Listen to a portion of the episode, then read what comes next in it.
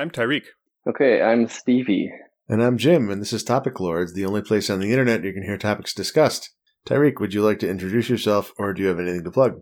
Yes, I um Tyreek. I make games. Uh, one of them is Catacomb Kids. You can buy it on Steam and itch.io. I also made an album or something like it. Uh, and you can find that at errorwithanf.com, which just redirects to my Bandcamp that is difficult to pronounce. Also, I've been playing Tunic a lot lately. I want to plug that because that's a really fun game. Yeah. And it just came Tell out. Tell me about Tunic. Oh, gosh. I've been looking forward to it for a while. And yeah, now, it's been in development forever. Yeah, now it's out and I'm playing it, and I'm like, oh boy, this is really living up to all my expectations. That's um, It fantastic. looks really good. yeah, I remember thinking of it as a Zelda like. Is that the case? it is a Zelda like. I would describe it as a Zelda like. Yes, But which Zelda? it's a good question. I I got a link to the past vibes from it, just kind of the scale of the character, the classic green tunic.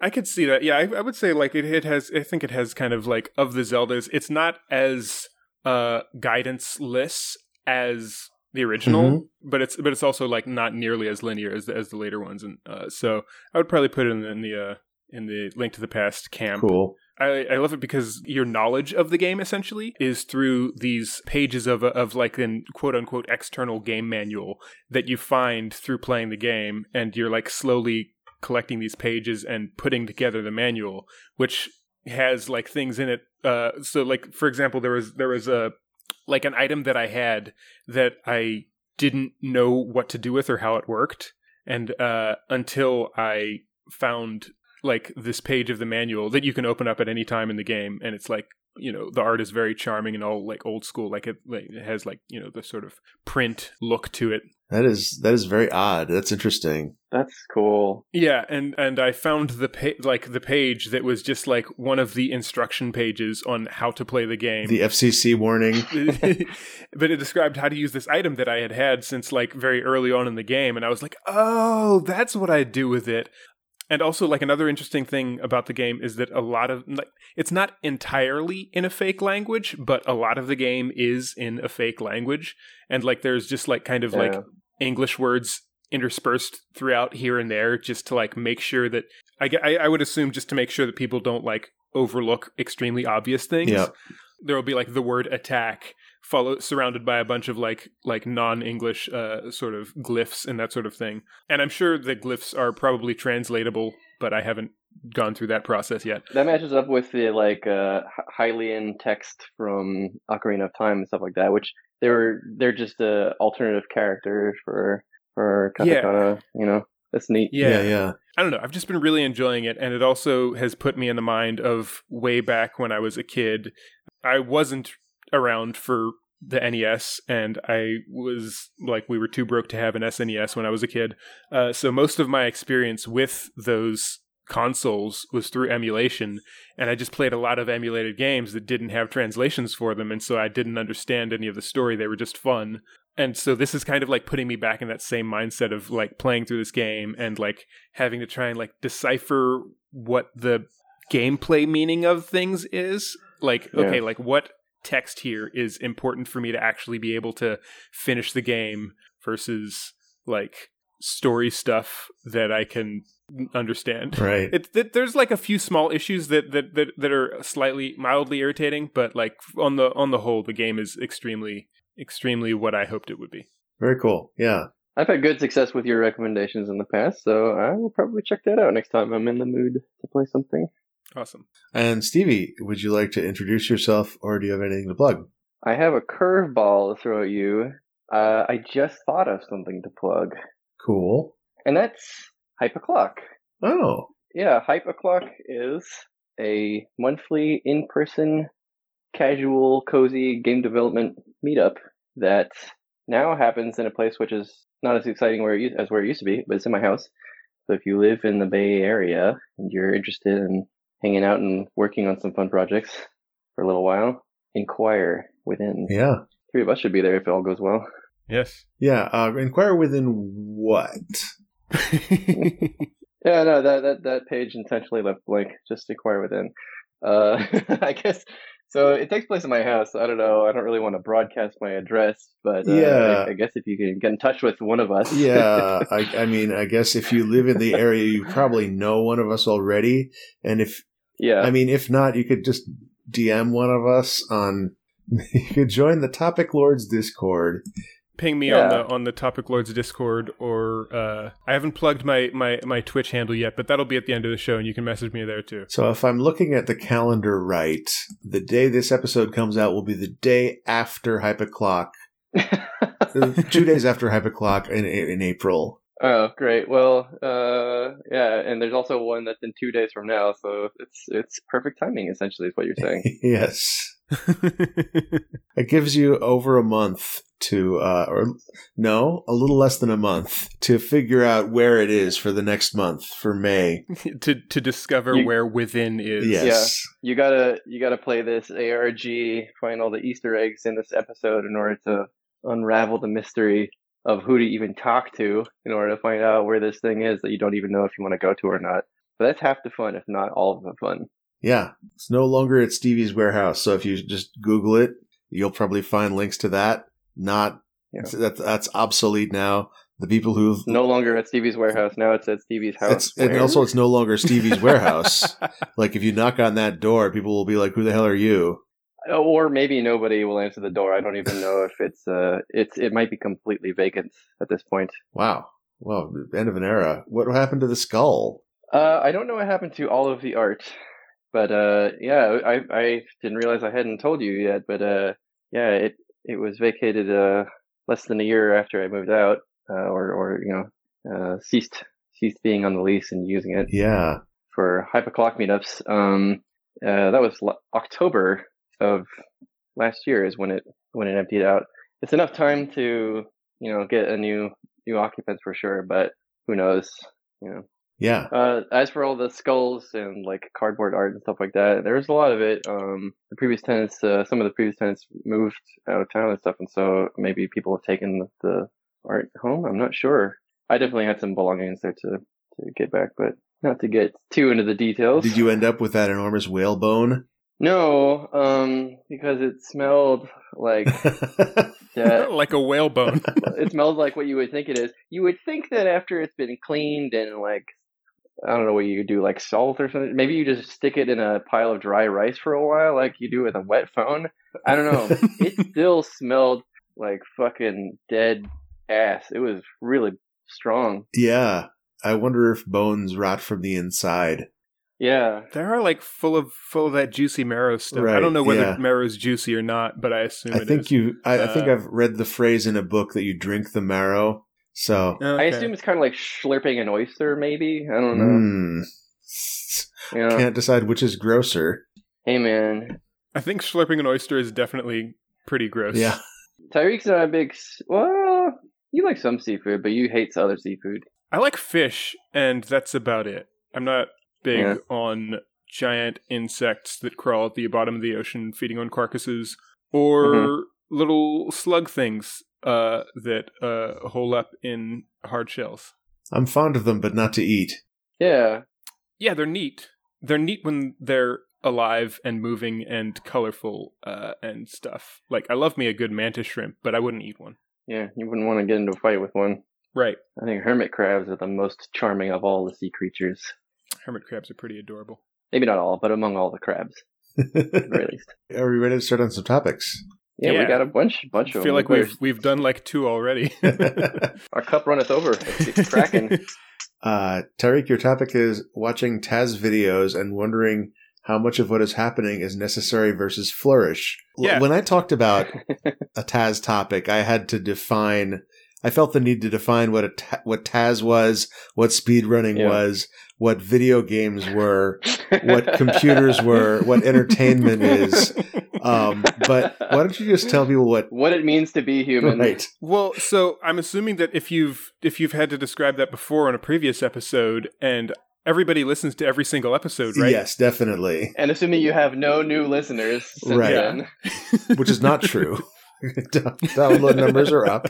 Well, let's assume we they just need the refresher course. What's a TAS first? TAS is short for Tool Assisted Speedrun, which is a if you're unfamiliar with speedrunning is when you play games very fast uh, and break them. Basically for sport, right? For sport, yeah. It's it's I would I would say it's a type of sport.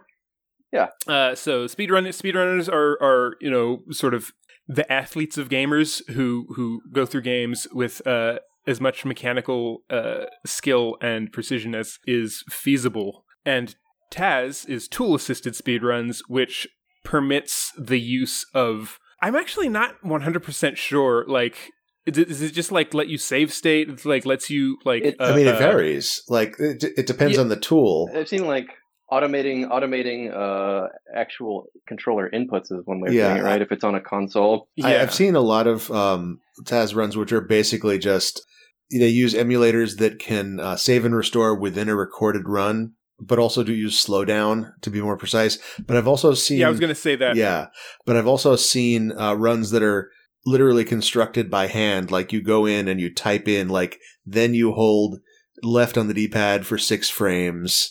Like you're not literally typing in English, but you're like you're filling out a spreadsheet almost of like Mhm. here's the the sequence of of inputs to make Yeah. So yeah, so that's that's that's tool assisted speedruns is doing speedruns, but uh, with the like permissibility of things that would normally be considered like cheating. right It's recognized as its own kind of entertaining form of it. Yeah, it's it's like a separate category. it's also like a research it's research for future possible human mediated speed runs Yeah, HMS, Hmm. human mediated speedruns. Yeah. yes um, yeah, like I think that the part of the it, it, the uh, obviously normal speedruns where a person executes it has, if you're into that kind of thing, uh, which I am, uh, is entertaining to see somebody do a performance and uh, execute something challenging. And my favorite human speedruns are also where like people are good entertainers and good personalities, and they can talk about what they're doing and the history behind it as they're doing it, and it can be funny. The tool assisted ones, which is really just a computer doing something, is impressive because of what people have like discovered they can do yeah ahead of Right. time and just seeing it in action can be fun and also ridiculous when the when the game just breaks wildly Yeah. Yeah, eh, so so that actually that's that actually kind of leads leads well into this, which is as you said, with a lot of uh, like normal speed runs that are uh, not tool assisted, they're just humans doing the thing.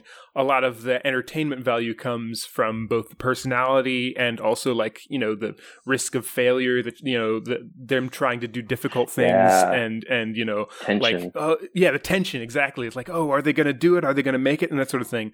Um I, I feel like a lot of that is kind of negated through tool assisted speedruns. And so what you're left with are these like very obviously inhuman feats of of video gamery where it's just like things are happening so fast and at such a precise level that it that it's, it's just like it's it's it's wild. And so there, there's a, a twitter uh, account that i follow that just posts like small clips of of tool assisted speedruns uh that are you know of particular interest or note uh where people are doing kind of crazy stuff. And like as i was watching it i was like essentially my, my thought process is like okay what is what distinguishes one any any given task from another? I, I assume that like once you've found like the ideal route through a game or whatever then that's just kind of the way that you would want to go. But of course that's not the case. People still make tasks of existing you know of games that have been run before and that sort of thing. And so i wonder like when i'm watching these things is like how much of what is happening is like extremely precise frame by frame things that are necessary to like it's like oh if you're a frame off then this this this thing that you're doing won't work. If you're if you're like a pixel a pixel too far over or whatever this this thing that you're trying to do you like you won't clip through the wall right or you know you'll you'll take half a second longer or you know that sort of thing versus how much of it is just like well this doesn't have any bearing on yeah Yep. on the outcome and and it's just like something that that uh for flourish and fun to look at Right. well first of all just on the note of uh you, you on the idea that once you've found an ideal route uh i don't even know if that's something that can be proved for most games i'm not sure Hmm. but um i think that nobody definitely nobody actually knows for most games whether they have found the ideal thing let alone be able to actually prove it but it's that's the research thing that jim was talking about like developing experimenting and coming up with new things as for the flare uh 100% have seen lots of um, speed runs where there is some kind of uh, sequence that's based on a timer. You don't have any control over how fast it goes, and basically the script just has the character, like the the player character, kill time by doing stupid tricks that would also be impossible for a person to pull off. Right. Like, you know, doing a whole bunch of crazy imperfect things uh, just because it looks more funny or entertaining. Yep. Yeah, I, I, I guess like I, I totally understand that this is a thing that happens, like that people do flourish and that sort of thing. But I guess my my curiosity is more like as an observer and not a participant watching these things. I don't know. It's it's it's it's this really interesting sort of thing where I'm watching and everything that is happening my brain is trying to calculate whether it is calculated or not. It's like okay, did they do that because they had to do that, or did they do that because it leads into this next thing? And then like once once Oh. and then like a lot of times it'll be like, okay, what is happening here? And a lot of times it like won't even be obvious what the outcome is until it happens. You know, where it's like, okay, they'll like run back and forth fifty times and then like like run into a wall for 10 seconds and then run run run away from it and then like do a, do three backflips and I'm like okay how much of this is necessary and then suddenly they launch across this across the level at like 500 miles an hour and you know get to the end I'm like okay that's that's wild. Yeah. you know?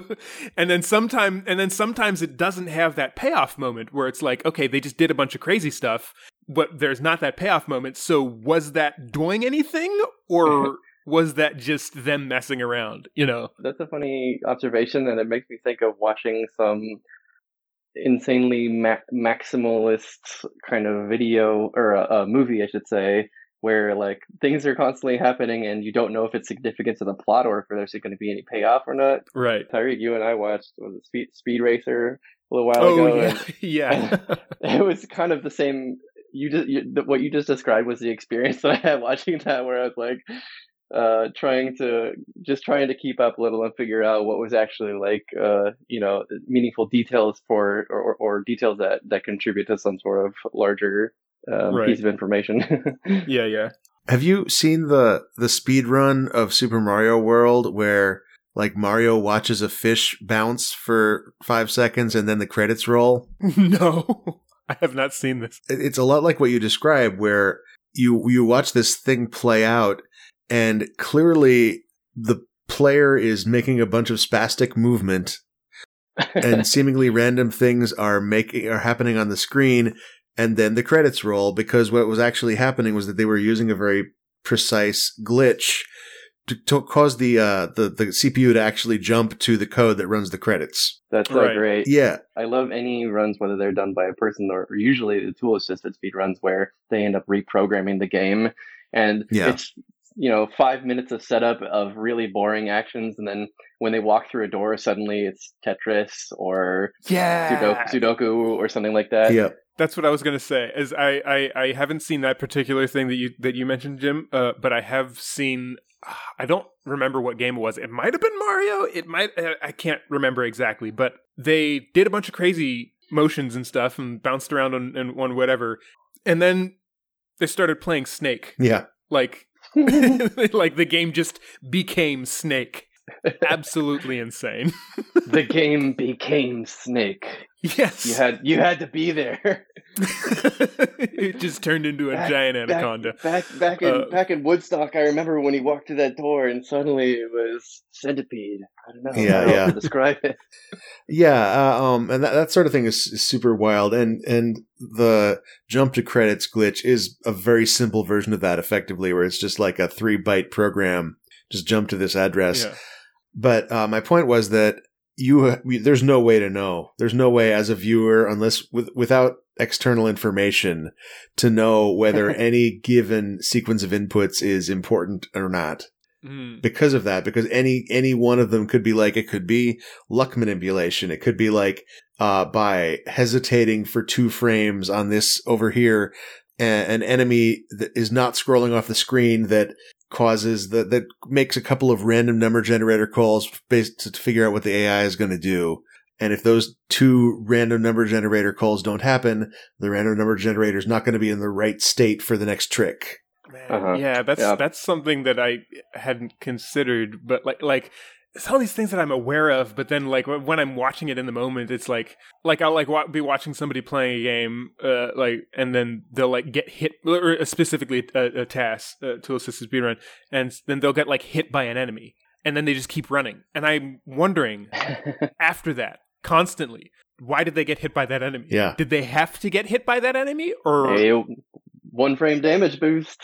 yeah, it's like it's like okay, it's like what was the point of that? Because it has to have had a point, or like was it just that that that like getting hit by that enemy just happened to like not be a detriment and and didn't like count negatively against against the the time that they're going for or whatever. But right, yeah. it's like there's like so many factors or or like you said it could be like oh they had to get hit by that enemy so that this next number state is in this this specific thing so that the boss starts on this particular move that makes it instant like hit, killable in one hit or you know it's like all that sort of thing it's like dang there's just so much everything I mean, is so much Yeah. It's it's just like it's just like the human body and health. It's like you know some things you definitely know that it caused it caused you harm or caused you good, but most of the time it's like is is uh, coffee uh, cure cancer or cause cancer? Nobody fucking knows. I don't know. This life life imitates art. So i think that's the end of my topic All right. Uh, Stevie, your topic is if Jeff Bezos wanted to recreate Jurassic Park. Right. Uh, okay, so this is. I forgot about this. This is something that I suggested last year at some point, and I'd totally forgotten about it. I was very confused at first because I didn't see my name next to this topic, and I was ready to shock you, Jim, with the fact that you had chosen a topic which I had had a conversation about exactly several months ago. Yeah, uh, now I have to try to remember what, what even inspired the, the conversation to begin with. Um, but Avery and I were texting while I was at work one day, and all I have here is a screenshot of a conversation with him. Maybe I'll just send that to you guys, and you can get an idea of what was happening. Are we gonna Are we gonna do a dramatic reading? We we could let me let me Oh. let me re- let me really quickly see if it's uh, if there's any anything that shouldn't be dramatically read or read at all in here. I like that you that you're checking after you've sent it already. Yeah, well, oh, nice. Oh, nice. Your your your social security number. Uh, We'll keep it to ourselves. What if I mean you know the two of you could read it. One of you could play Avery, and the other one could play me if you wanted to uh, you know audition for the role. I take your silence as a no. I think I should play you, Stevie. okay, I can play Avery, I guess. you, you you seem you seem hesitant, Tyreek. Well, I'm not sure who is who in this conversation. Yeah, I. oh, I great. well, I'm the I'm the blue one, and Avery is the gray one. all right. Okay. You ready? Oh, this is such an invasion of both Avery's privacy and my own, but it's voluntary on my part. So Okay. We- shall we not do this then? we should totally do this. We should totally do this. We can we can we can shoot first, ask questions later. Yeah. Uh, you. You. you You have an editor. that's true. Um, at any point, I'm I'm going to trust that you're going to go like get Avery's permission after the fact and let me know if he does not grant it, and then we can cut this section. Yeah, yeah. Pro- probably I'll remember to do that. Sure. well, if you're going to be at hype, we'll probably see him. Yeah, probably. Okay, I promise. They know. Now Jeff Bezos is going to think I'm lame. I don't know. I could see him as a Stan Bush kind of guy, a true Bushy. Oh man. Then he's going to DM me and be like, "Want to attend a private Stan Bush concert on my golden island?" Ha ha ha. An island made of solid gold. Not just any island. He actually bought Madagascar and paid to have it permanently gilded. Change the name to Basilgascar. he had all the animals gold plated. Poor bastards. They're rich now. What do they care? Ah, to own a live gold plated lemur. A true luxury. People are still not sure whether the animals are technically still alive. They move and behave like they did before, but they don't breathe or have blood. Welcome to Bezos Park. In a Richard Attenborough voice. Inspiring music plays. The gold plating on animals creak as they slowly struggle to walk through the fram. Gah ha ha. So they do move in herds. What's wrong, Lion-O? I have no idea if that was a good idea or not, but uh, I, I think I did a great Stevie impression. I'm pretty sure I nailed Avery. You guys both. I couldn't. It was uncanny. It was like I was looking in a. I was looking in a mirror were and li- listening. you were- you were listening, looking in the mirror with I your was ears. listening in a mirror. Yeah, I was listening in a mirror. Oh, I'm I'm breathless and speechless. Not literally. I'm talking right now. You're now. but breechless. I'm stealthy, breathless. I'm about to pass out. Yeah, that, that was amazing. Uh, I have no idea that. I've got the vapors. Lord. Well, um, I, I, yeah. Even My after, dogs are barking. Do they want to join? Do they want to talk about Bezos Park? Oh, they want to be gilded. ah, yeah, popular option. Yeah, even reading, even after hearing that entire script read back to me, uh, I still don't really remember if I had anything to s- say about Bezos Park, other than, other than, uh, now I'm curious if, if, uh, I mean, Jeff Bezos, one of the richest people in the world, is he the richest now? I think he might be the. I think he's the richest. Isn't he like a trillionaire or something? I think he might be a tr- trillionaire. Yeah, but a trillionaire isn't what it used to be, though. I think it is. it's basically someone who has over a trillion dollars. Basically. yeah, so it's exactly what it used to be. But I, I know what you're saying. You know, inflation and everything, right? Right, I right. mean, he has more money, I think, than probably like several nations. Uh, Yeah. Oh, there's no doubt of that. Yeah. Which means he could he could buy a nation. He could probably buy. Madagascar. He could probably buy Madagascar. You know, it's it's it's kind of uh it's it's no biggie to buy a private island if that's just some you know if it's some crappy little island in Fiji that you're going to turn into a cryptocurrency haven. That's no big deal. But like Madagascar, that's sizable. That's a big big island, and it's full of full of animals that are just waiting to be coated in gold as a way to advertise your wealth to tourists If you think about it, every organism is waiting to be coated in gold. Yeah, and just only the rare few actually get there, I suppose. Like that one, that one character in Goldeneye. Did that happen?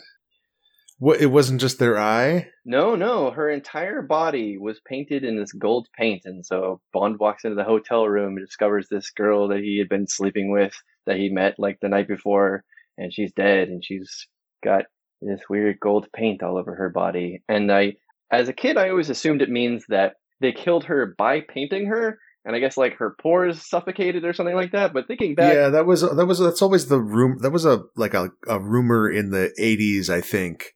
I don't know how true it is. I'm pretty sure it's not true that if you painted your entire body, you would you would die somehow. I doubt it unless it's like uh, some kind of extremely toxic paint. But even then, I feel like it wouldn't happen between going to, you know, leaving the hotel room and then coming back Right. like an hour later. Was paint still like super leady back then?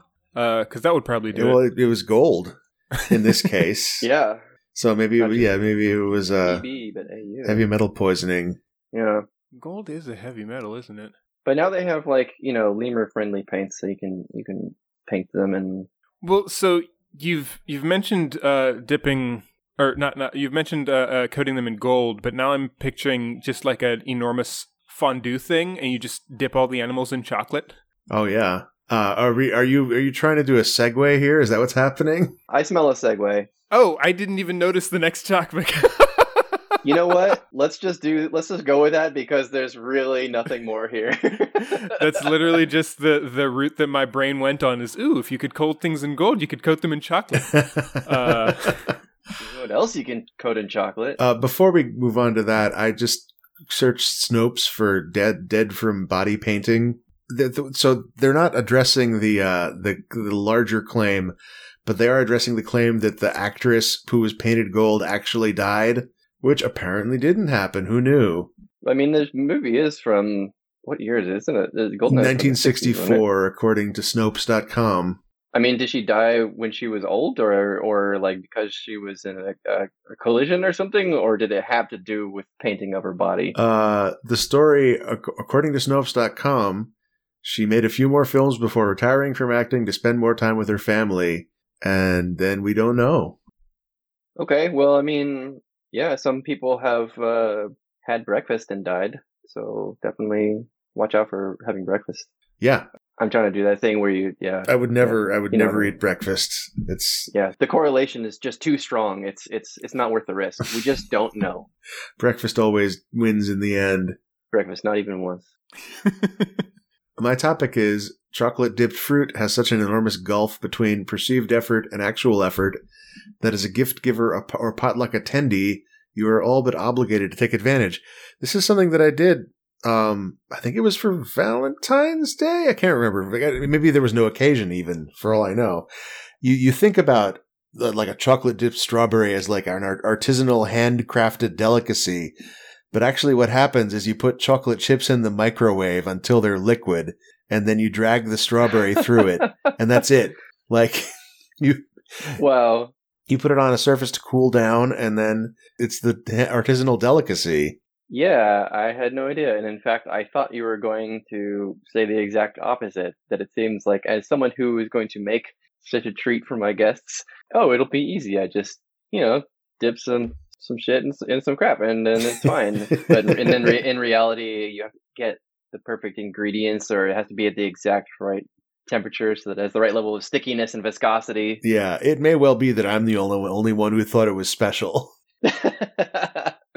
uh, well, let me think I'm, here. I'm, I'm, I'm with you, Jim. I, I thought it would be more complicated than that too, because I remember watching uh, Food Network like forever ago, and they were like talking about like the science of chocolate and that sort of thing, and how and like how like it's as it goes through its like phase changes and stuff like that. All these things change about it chemically, and you know it's got to have like the right like crystallization when it hardens and that sort of thing. So I kind of assumed that all that would maybe like t- actually have a role in the you know utilization of chocolate in such an endeavor I as mean, coating maybe- things with it. Maybe if you want to do a good job, well, that's that's of course absurd. uh, uh, I, but you, you now I know I have some strawberries in the fridge, and now you've got me wondering if I have any chocolate chips anywhere around. yeah, Because Is chocolate coated fruit a thing that you guys both enjoy eating, I mean- or I- ma- ma- mainly eating? I mean, yeah, it, it, it's not. what else would I? Yeah, do that's with a it? good point. What It's fun to look at. it is, it Like, is fun to look at. A good, go. a good chocolate covered something. It's it's a it's a it's an attractive morsel. Yeah, chocolate covered strawberries does look pretty cool. I I guess that for me, uh, I've always been a little grossed out of mixing fruit with other things and putting chocolate on things that aren't like also a dessert because I don't really see fruit as a dessert. Really? Oh, I, I love. I, I think I definitely think of well, not all fruits, but like a lot of fruits I think of as dessert. Like I will eat them after my meal because I want something sweet and delicious. Yeah, I guess it's nature nature's candy. yeah. Yeah, I don't think of like a chocolate dipped strawberry as being like alchemy in the sense of it's more than the sum of its parts. It tastes like chocolate and it tastes like a strawberry, and both those things are delicious. yeah. For reference, like if you're going to be making me a tr- pastry, I guess, um, uh, I think like vanilla pudding uh, really exalts a lot of pastries. Like I, I like vanilla pudding by itself is fine, and like a croissant is fine. But if you put vanilla pudding in a croissant, I'm over the moon for this shit. but the thing is that that's on a that's on an already like a like a like a bready man-made product. Yes. uh, which for some reason feels very different to me from a fruit, which is has a natural Well- chunkiness to it, a very different texture. You know, it's very very uh, wet also, whereas uh, whereas uh, pastries are are dry, more more dry. Well, what do you think about like pastries with like fruit fillings and stuff like that? Is that is that also Generally, don't like it. If it's a if it's like something that's flavored from a fruit, I sometimes will be okay with that. Uh, this, I totally acknowledge, by the way, that this is I don't see this as right or wrong at all. It's just I, I'm picky about dessert type things. Uh, I just mostly don't like them. But um, yeah, I don't really like fruit filling. I don't like I don't really like cake anyway. But I was gonna say you know cake with like fruits in it and stuff like that. If I li- if I want a dessert like a like a, a you know a real treat after after dinner, it's something that's almost you know uniform or unibody like a like a creme brulee or uh, a a fudge uh, brownie with no no nuts in it and stuff like that like a singular like a cube Yeah, like a, like a solid cube of something. Yeah, just a cube of of of of a mass of of dessert object. exactly. Cube, Like okay. cube brulee. Now I'm trying to think of how I relate to that. Like I think I might be the opposite. I for mo I feel like for most of my foodstuffs, I pref- I I enjoy when there's a lot of things going on. Whenever I make a salad, I put as many things as I possibly can in it. what about you, listener? What do you prefer? Mixing fruit and chocolate and vanilla? and Get a maximal mixed experience? Just shout out your answer, and the people who are around you will hear it. Call us now. Our phones are live. Get on the air. We should we uh, we should just leave like a, a silence uh like Dora the Explorer. I like that too. That's right. Does Topic Lords have any merch? Uh, no, I keep uh, like at one point I threatened to make a a, Threatened. a, a Patreon tier, a Patreon tier where I would mail you a cassette tape of each episode, That sounds like so much and work. that was why I didn't do it. Was even Jim, Jim, it's gonna be it's gonna be like somebody has a stack of New Yorkers, like "Oh, I'll never read all these, and they have a they have a stack of Topic Lords cassettes, like ah, when am I gonna get clear out this backlog and listen to all these cassettes yeah. I mean, piling up in the corner of the of the room? I kind of shot myself in the foot with the terrible logo. Like nobody's gonna want to buy that logo on a shirt. You can change the logo. Oh yeah, Like I'm pretty sure you don't have to make a decision that lasts forever uh, hmm. when it comes to that sort of thing. Oh, I thought I, I thought I was locked in. yeah, it was, I thought that was a part I of mean, the well. I, I'm just assuming. I don't have any podcasts. Yeah, that's. I mean, that's fair. I, I don't know if I, I trust your opinion now.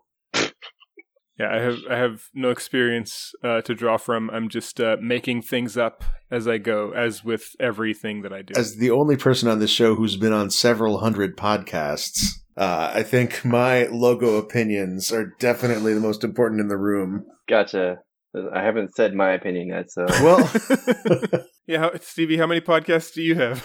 I was going to say, as the only person here who owns a house, I think your opinion might count too. the real test is you're gonna uh, come back to Hype O'Clock and put up the actual tapestry or banner or what, whatever the Topic Lords thing oh is. yeah, you could just sell the sell the banner.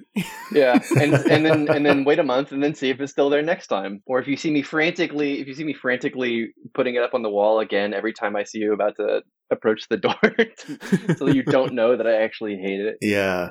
You know, Bandcamp um, supports uh, selling, pressing vinyl. Yeah, I should put out some Topic Lords episodes on vinyl. would they? Hmm.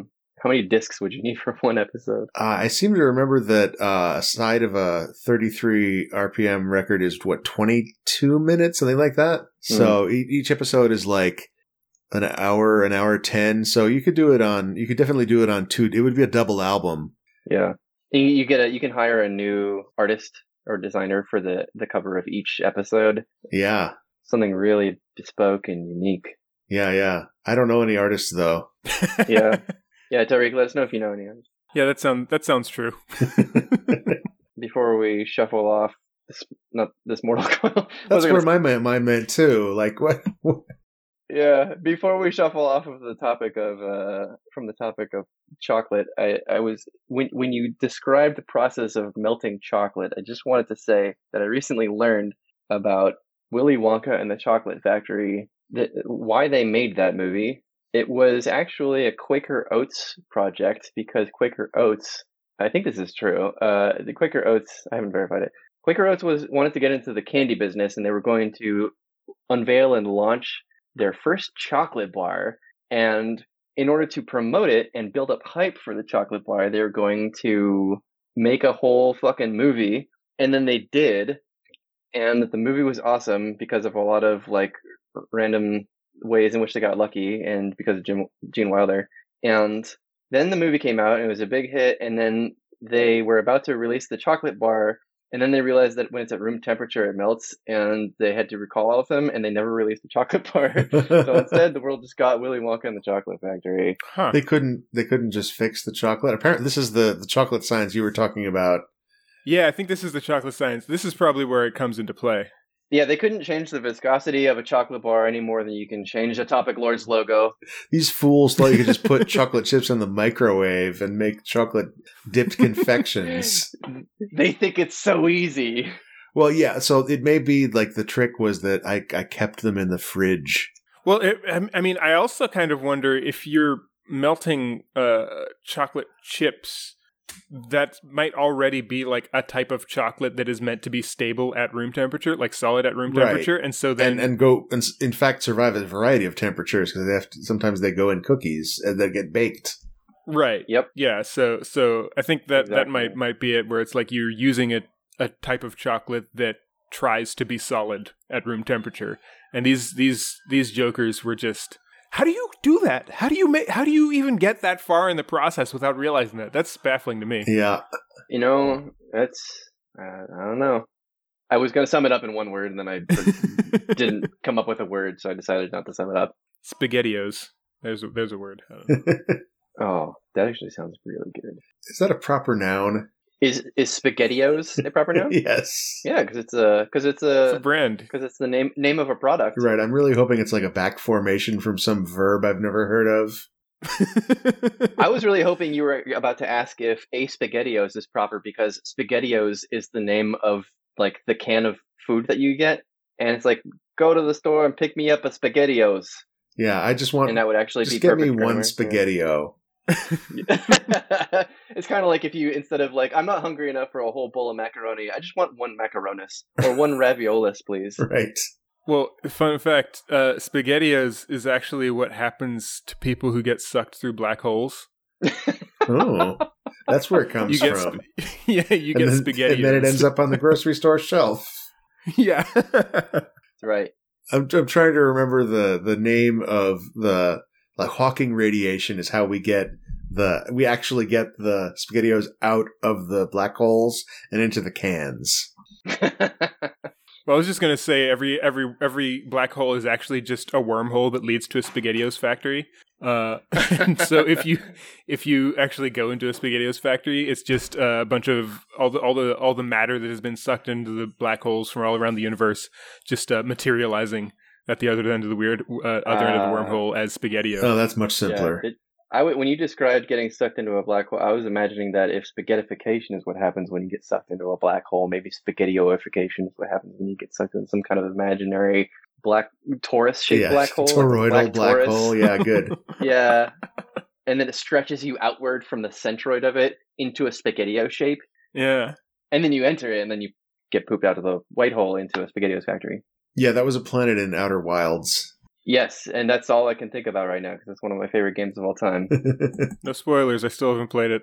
Yeah, oh, I'm yeah, yeah, sorry I that's- spoiled the that's- Spaghettio planet. No, even though Stevie keeps keeps telling me to. That's what I want to plug. Can we can we start this episode over? I actually want to plug Outer Wilds. You can just plug it right now. Great fucking game. Great game. Play it. It's so good, and I don't think you have to download the Epic Store or whatever anymore to play it, which is good. yeah, I like it too. I don't think it's on Switch yet. I keep waiting for it to be on Switch. There's some new uh, like not- DLC episode thing that I haven't tried yet. Apparently, it's good. Echoes of the Eye. Or maybe Echo. I, I said that in your voice. I'm sorry. I didn't mean to make fun of you.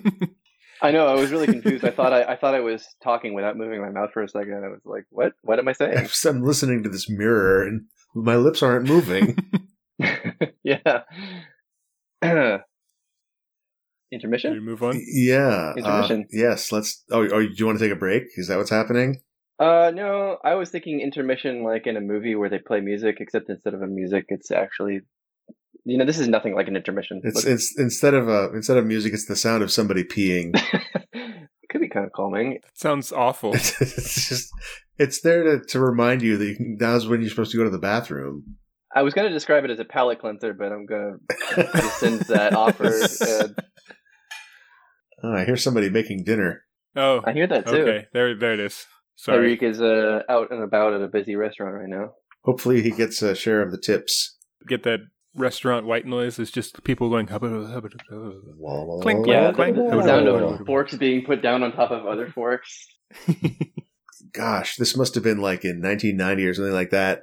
I went to the Universal Studios uh, Murder She Wrote exhibit. Ooh, cool. I mean, not really cool, but nostalgic, maybe. and one of the one of the components of the exhibit, in fact, maybe the only one, was uh, that you would get to, as a crowd, do foley work for a scene of the show.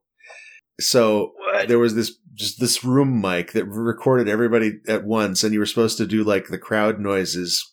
And they had the somebody instructing you on like and, and doing like a conductor style work of like so here's the trick. You say everybody says walla walla walla, and that's how you make crowd noises. Uh, and then when when they raise their hand, you say it louder.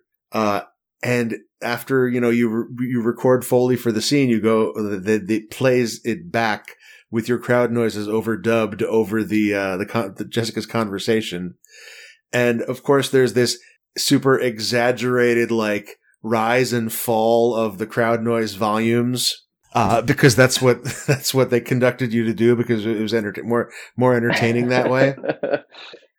Could you tell that everyone was just saying Walla Walla Walla? Oh yes, very clearly, very clearly. It was not a, a convincing crowd noise. I mean that that doesn't sound like a good uh, uh watermelon, like- watermelon, and watermelon. oh, that's good. yeah, too, you need more more like like sound shapes than that. Those are all very Yeah. round shapes. Yeah, you got to pick from yeah, like rotate. Gotta get some a pool, plosives pool in five there. different words or something like that. Yeah, some plosives. Everybody just scream "e" at the top of your lungs. so realistic. You're all extras now. Everybody should just say do lorem ipsum. oh yeah, we gave you each a Yeah. proc gen lorem ipsum fake Latin text to read. Everybody recite this uh, satanic ritual or some kind of a hymn. Just uh, don't don't ask what it is. It's just realistic sounding. Oh yeah, you're not. We're not using you as a part of a summoning ritual at all. I can't believe you were there uh, before the infamous uh, incident with the uh, animatronics Angela Lansbury attacking the audience. Oh, that was part of the show. You you you picked somebody to die, and and Angela Lansbury attacked them and then solved their murder. And you, you we also had to pick somebody to pin it on. Ah, yeah. Wait, I'm I'm I'm mixing up what's real and what's not real because I was definitely lying. Is this was this real? That was uh, no. I'm making shit up, and so are you. Okay. Damn it. Okay. I, I I did that thing. I did that thing where I like texted my family something and it was a joke, and my sister, one of my sisters, like didn't realize at first it was a joke, and then I was like, you know, it's it's funny how sensitive sarcasm is, and sometimes it works and sometimes it doesn't work. I feel like I've shot myself in the foot there. Oh, speaking of shooting yourself in the foot, It's a fine line. It's a fine line between true and false. I thought you were going to say it's a fine line between foot and floor. that's a much finer line. Yeah, especially if you're not wearing shoes, it's like immeasurably small. Are we ready for another topic? Have we read this Yeah. poem yet? No, like we I'm completely lost right now. This is yeah. This is this is uh weird weird episode. It's a very very chaotic episode. Uh, who wants to read this poem aloud? Started before we started. uh I can read it. Cool. Derek, you picked it, and you have a nice reading voice, and I like reading things. yeah, Oh, oh, I should say the name of the poem because usually that I'm the one who does that. We're reading "Strong Men Riding Horses" by Gwendolyn Brooks. Lester after the Western. Strong men riding horses. In the west, on a range 500 miles, a thousand, reaching from dawn to sunset, rested blue to orange, from hope to crying. Except that strong men are desert eyed, except that strong men are pasted to stars already, have their cars beneath them, rentless too, too broad of chest to shrink when the rough man hails, too flailing to redirect the challenger when the challenge nicks, slams, buttonholes, too saddled. I am not like that. I pay rent, am addled by illegible landlords, run if robbers call. What mannerisms I present, employ, are camouflage, and what my mouths remark to word wall off that broadness of the dark is pitiful. I am not brave at all. I, it's not clear to me how much this person is actually venerating Western characters, like characters in movies, and wanting to be them. Yeah, I don't think that's what it is. Like, okay, I was busy reading it without understanding it, so let me read it again in my head. Sure, yeah. for understanding. yeah, it seems kind of like maybe a sort of a commentary on masculinity or something. I was wondering that. Well, it's just not clear either way. Like it could be that if this were written, so this was from 1959. If this were written five years ago, I would definitely think it was a commentary on masculinity. Mm, Uh, um, but uh, 60 years ago, much less clear. mm. I mean, I think um, we were uh, we were kind of mentioning this before we started started recording, but uh, of note is that the author is a black woman, and I think that also kind of has to color the the meaning of it to some degree. Um, Yeah. and I don't think that would be you know this necessarily the source of praise for uh patriarchy that that one would uh Yeah, that's fair. would want to draw from from from this you know Even in 1959. Even in 1959 yeah maybe especially in 1959 Well, this is at a one thing that comes to mind is that this is at a time where when the Western style genre of movie was, was extremely popular, Hmm. and makes me think of. Uh, so after the Western, I assume I'm not good at interpreting poems. I'm just going to say something that might make me sound like a total idiot, but it it almost sounds like somebody who's an actor who was like acting in a Western and then like looked at himself afterward and was like, "That's totally fake. This is not what a real cowboy is Oh. like." yeah I, I could see that lester after the western so it's Yeah. like Huh. maybe this is from the point of view of lester What mannerisms Uh. I present employ are camouflage. I'm not brave at all. yeah the, the voice of here, which I I kind of think is not the voice of the actual author, right? It's the Right. character. Um, is describing like this cl- classic um, romantic vision of of cowboys, strong, just calling them strong men. I really like the phrase "have their cars beneath them" too, which I realized that she'd already written the word horses earlier, but I thought that that was like maybe a like a funny way of describing a horse, like their the horse is their car instead of having like a nice, you know, fancy car or whatever, they just have a horse. Right. right i like i like rentless too yeah, Yeah. And then later it's like i pay rent i am addled by landlords yeah There you go. Maybe it's maybe it's yeah, it's almost like I'm not like rugged, right? I I have this comfy or maybe not comfy, but I you know, I, I or maybe it's not I I can pay rent. It's maybe it's more like I I'm beholden to rents rather than being free out in the country. Mm. Makes me think that the, the the picture being painted of the of the cowboy isn't it like it's not a very flattering image to me. Um, but that might just be me as someone who doesn't really value the sorts of like uh, unflinching masculinity as as traits. There's a line there's a line here that says except that strong men are desert eyed, except that strong men are pasted to the stars already. I can't tell if that's a compliment or not.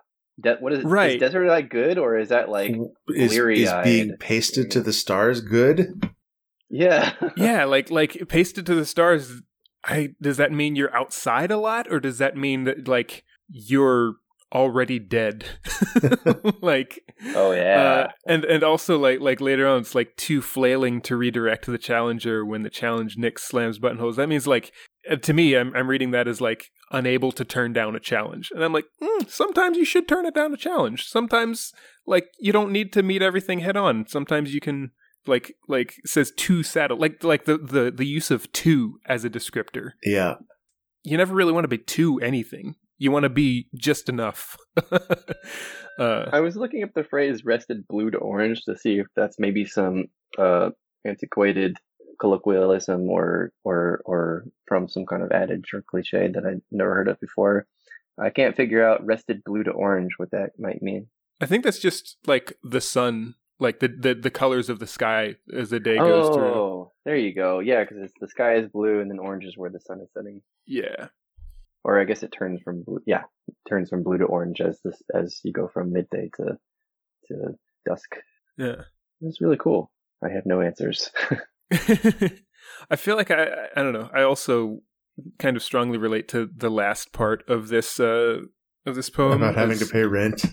Well, no, just like the I don't know if I've ever really like verbalized this out loud to other people, but I don't think of myself as a very like brave or courageous person. hmm like I think of myself as kind of a coward, and so like when it got to that part, it's like, yeah, I'm not, I'm not like that. I if if someone wanted to rob rob me, I would run or give them what they wanted. You know, it's like I do what I can to go through life with the fewest, like as as little confrontation as I can.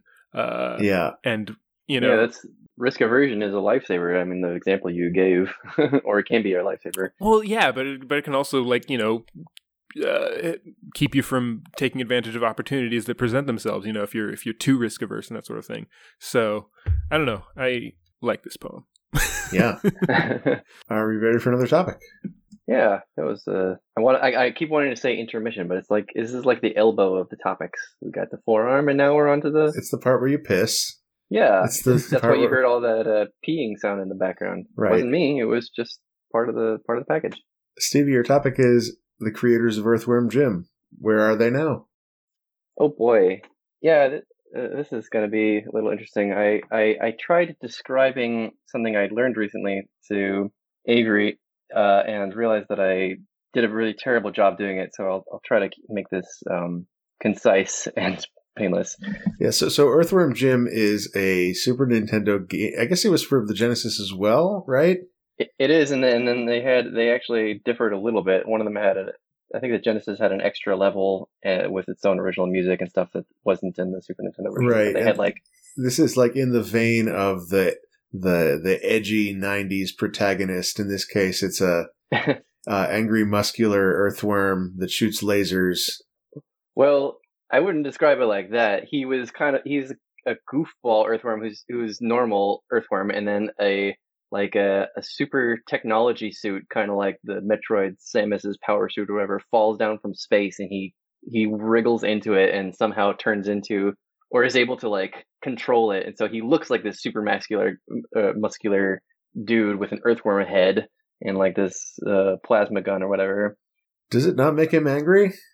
It doesn't. It doesn't make him angry. No, it doesn't No. make him angry. Okay. He's in his and his voiceovers are kind of indicative of that. They're just like, "Whoa, groovy!" He says groovy, like he can't be angry. um, and there's a whole cast of ridiculous characters, and uh, the, the character design is great. And uh, Derek, you wrote a really great blog post years ago, if I remember, that that was describing how it was really first and foremost all, all about the animation character design, and the gameplay was like really totally second to that Yeah, uh, which is which is totally true. It it it it wasn't a great game. definitely an animation first game. Yeah. yeah. Um, if you've never seen the the the character design or anything like that, I, I doubt there's a whole lot of people who are listening to this podcast that haven't. But uh, super cool looking. Anyway, um, this is all just uh, to say that for some reason Earthworm Jim crossed my mind a few days ago, and I I was late at night just getting sucked into a I was getting spaghettioified into a, a Wikipedia black hole torus and reading about the uh, some of the characters behind this who made it. And uh, so there's the one person who owned Shiny Entertainment, which was the I think the developer that was eventually bought by some larger developer who I don't remember right now. They had some sort of strict no sequels policy, I guess. After the I think after the the the, the second Earthworm Jim game was made, they were like, okay, any any pro- properties we make now from now on out, we're not going to do any sequels. And it was some some some kind of integrity thing, as far as I can understand. Um, but then the parent company ended up making sequels that were so bad and poorly received, including like a terrible 3D port that the creator and the, the and the artist like completely distanced themselves and like, we don't want anything to do with Earthworm Jim anymore. This is not really what I wanted to talk about. Uh, one one thing that was kind of interesting. Uh, uh, I don't want to make this about uh, uh, politics, but one thing that was a little bit surprising was the main artist who designed Earthworm Jim and all of the characters, and also did all the voiceovers in the video game. It's the same person.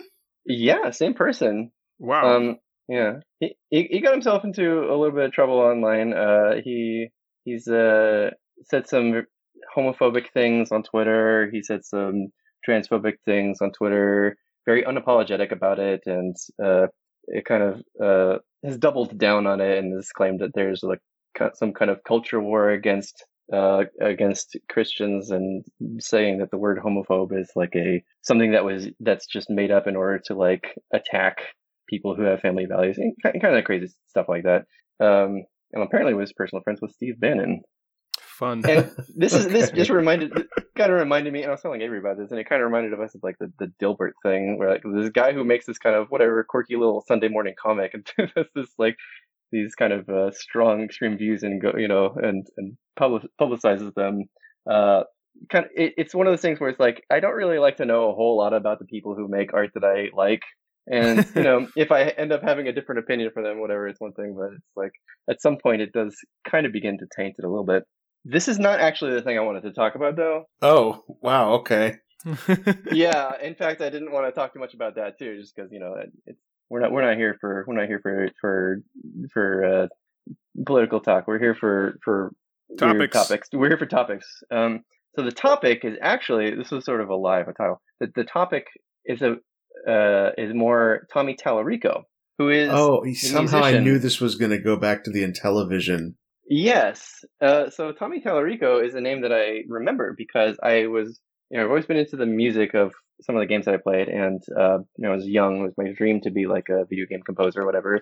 Tommy Tallarico was one of the few like names that I ever learned about. Yeah. One of them was like jo- George the Fat Man Sanger, people who had like personalities and and like were successful with uh, uh, um, like you know video game music and stuff like that.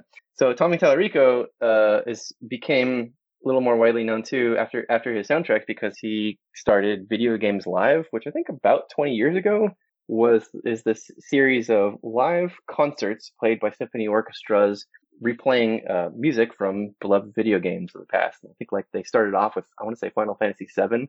Uh, it was really successful, and I think they're still going. Um, but I was confused because I found that he had some role in a company called Intellivision Entertainment, and this. So I'm not old enough to have played Intellivision.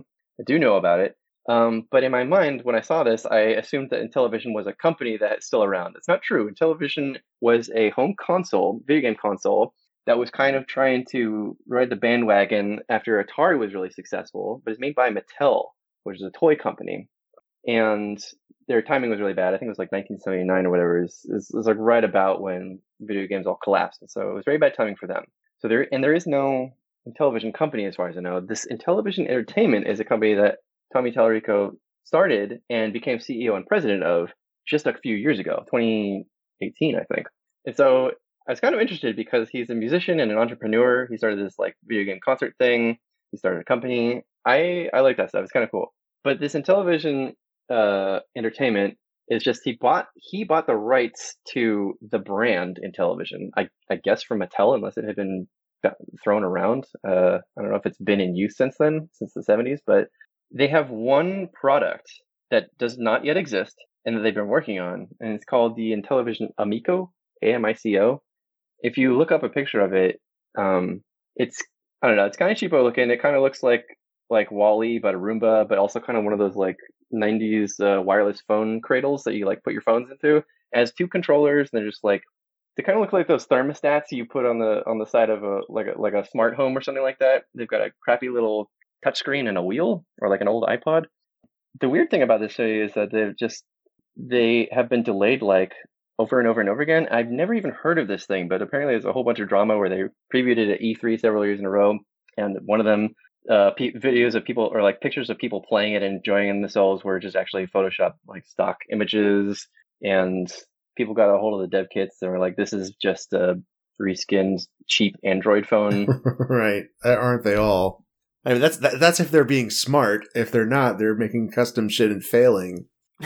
yeah. Well, actually, speaking of making custom shit, they're like because of supply chain issues, they apparently are going to hand build the dev kits in California. Which how I'm not sure how that would end up being either cheaper or more possible. I'm not entirely They're sure. going to hand solder the CPUs too. Yeah, I mean, I guess so. I mean, I bet you can hand solder a CPU powerful enough to play Earthworm Jim 4. Which oh, so that's the that was the big hook. They have a flagship like new original title for it, which is Earthworm Jim 4. They're bringing back the Earthworm Jim brand just for this, and the rest of them are all apparently games that you can already get for free on the web and are not particularly spectacular. I don't want to have too much schadenfreude about this, especially because you know, like I said, I I admire people who or have an entrepreneurial spirit, but I'm also concerned that this might be some weird tax haven thing or Yeah. I, I don't really know. And uh, I can't stress enough how important the value of brands are. like how effective brands are at brainwashing us into thinking something is good or a good idea Or legitimate.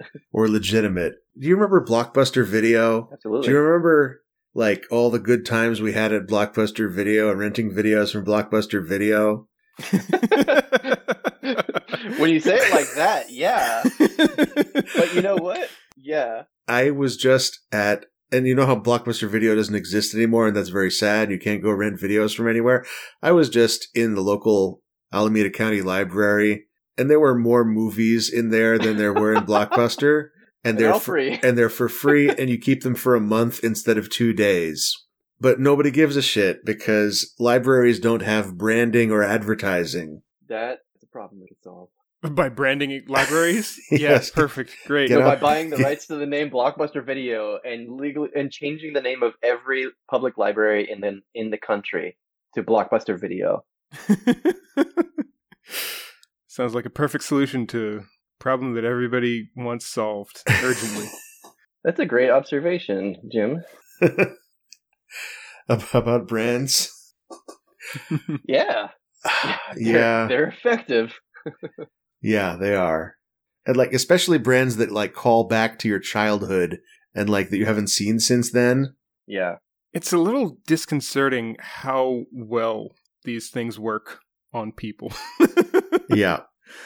oh yeah, no no wonder the world is going so great right now. a lot of information was just uh, uh, dispersed, but I was just going to say on the subject of Earthworm Jim as a character and as a was there ever an Earthworm Jim cartoon? yes. There was. And There it was, was. the main main character was voiced by Dan Castellaneta, who is the voice of Homer Simpson too.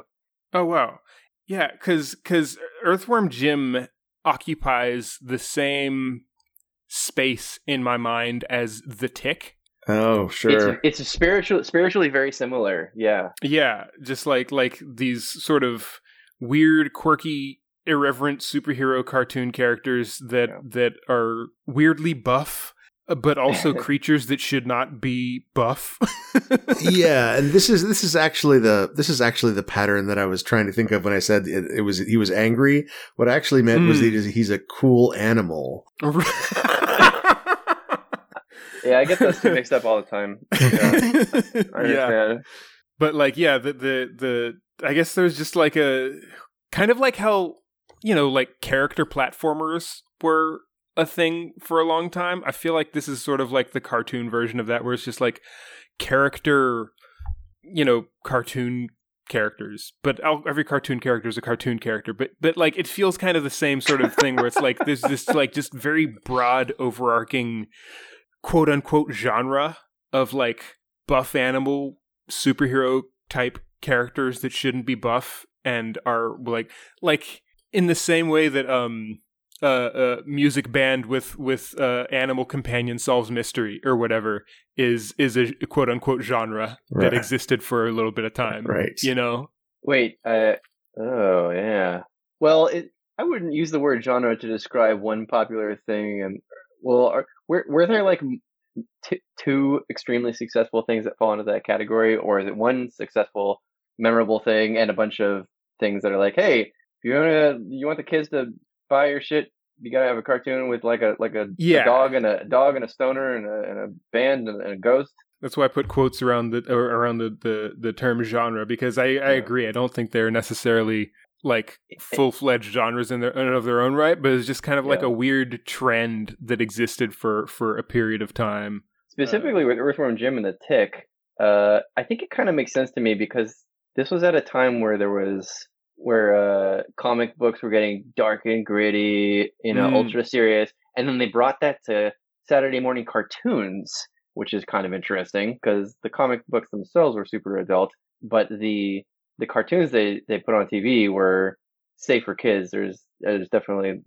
I only the only one I really knew know about and liked was uh, Batman animated series, which I loved. But there's also like Gargoyles and there's some other stuff like that too. Eventually Superman, whatever. gargoyles i never i don't remember much about gargoyles but the Tick and Earthworm Jim to some extent, I uh, I think I assume were parodies of that stuff. mm, yeah They're also kind of parodies of of just like comic book superhero stuff in general, where in the same way that the Venture Brothers is, where you have a supervillains with some completely ridiculous gimmick and name Right. that matches the gimmick.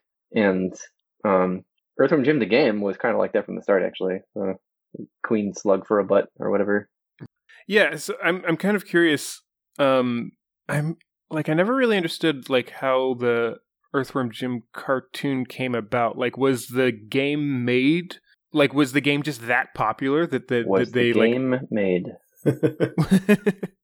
well, like I'm just thinking, like, was the game just that popular that they decided to make a cartoon out of it, or like was that kind of always in the Hmm. cards of like it being that era when these things, when like this, these were the kinds of cartoons that were that were on. Yeah, I don't know if it was in the. I don't know if it was an intention from the beginning, but I guess you could say that if you make a video game where the primary focus is not the video game gameplay, but is the character design and the animation and the voiceovers, you know, it follows that you might pitch it as a as like a a TV show.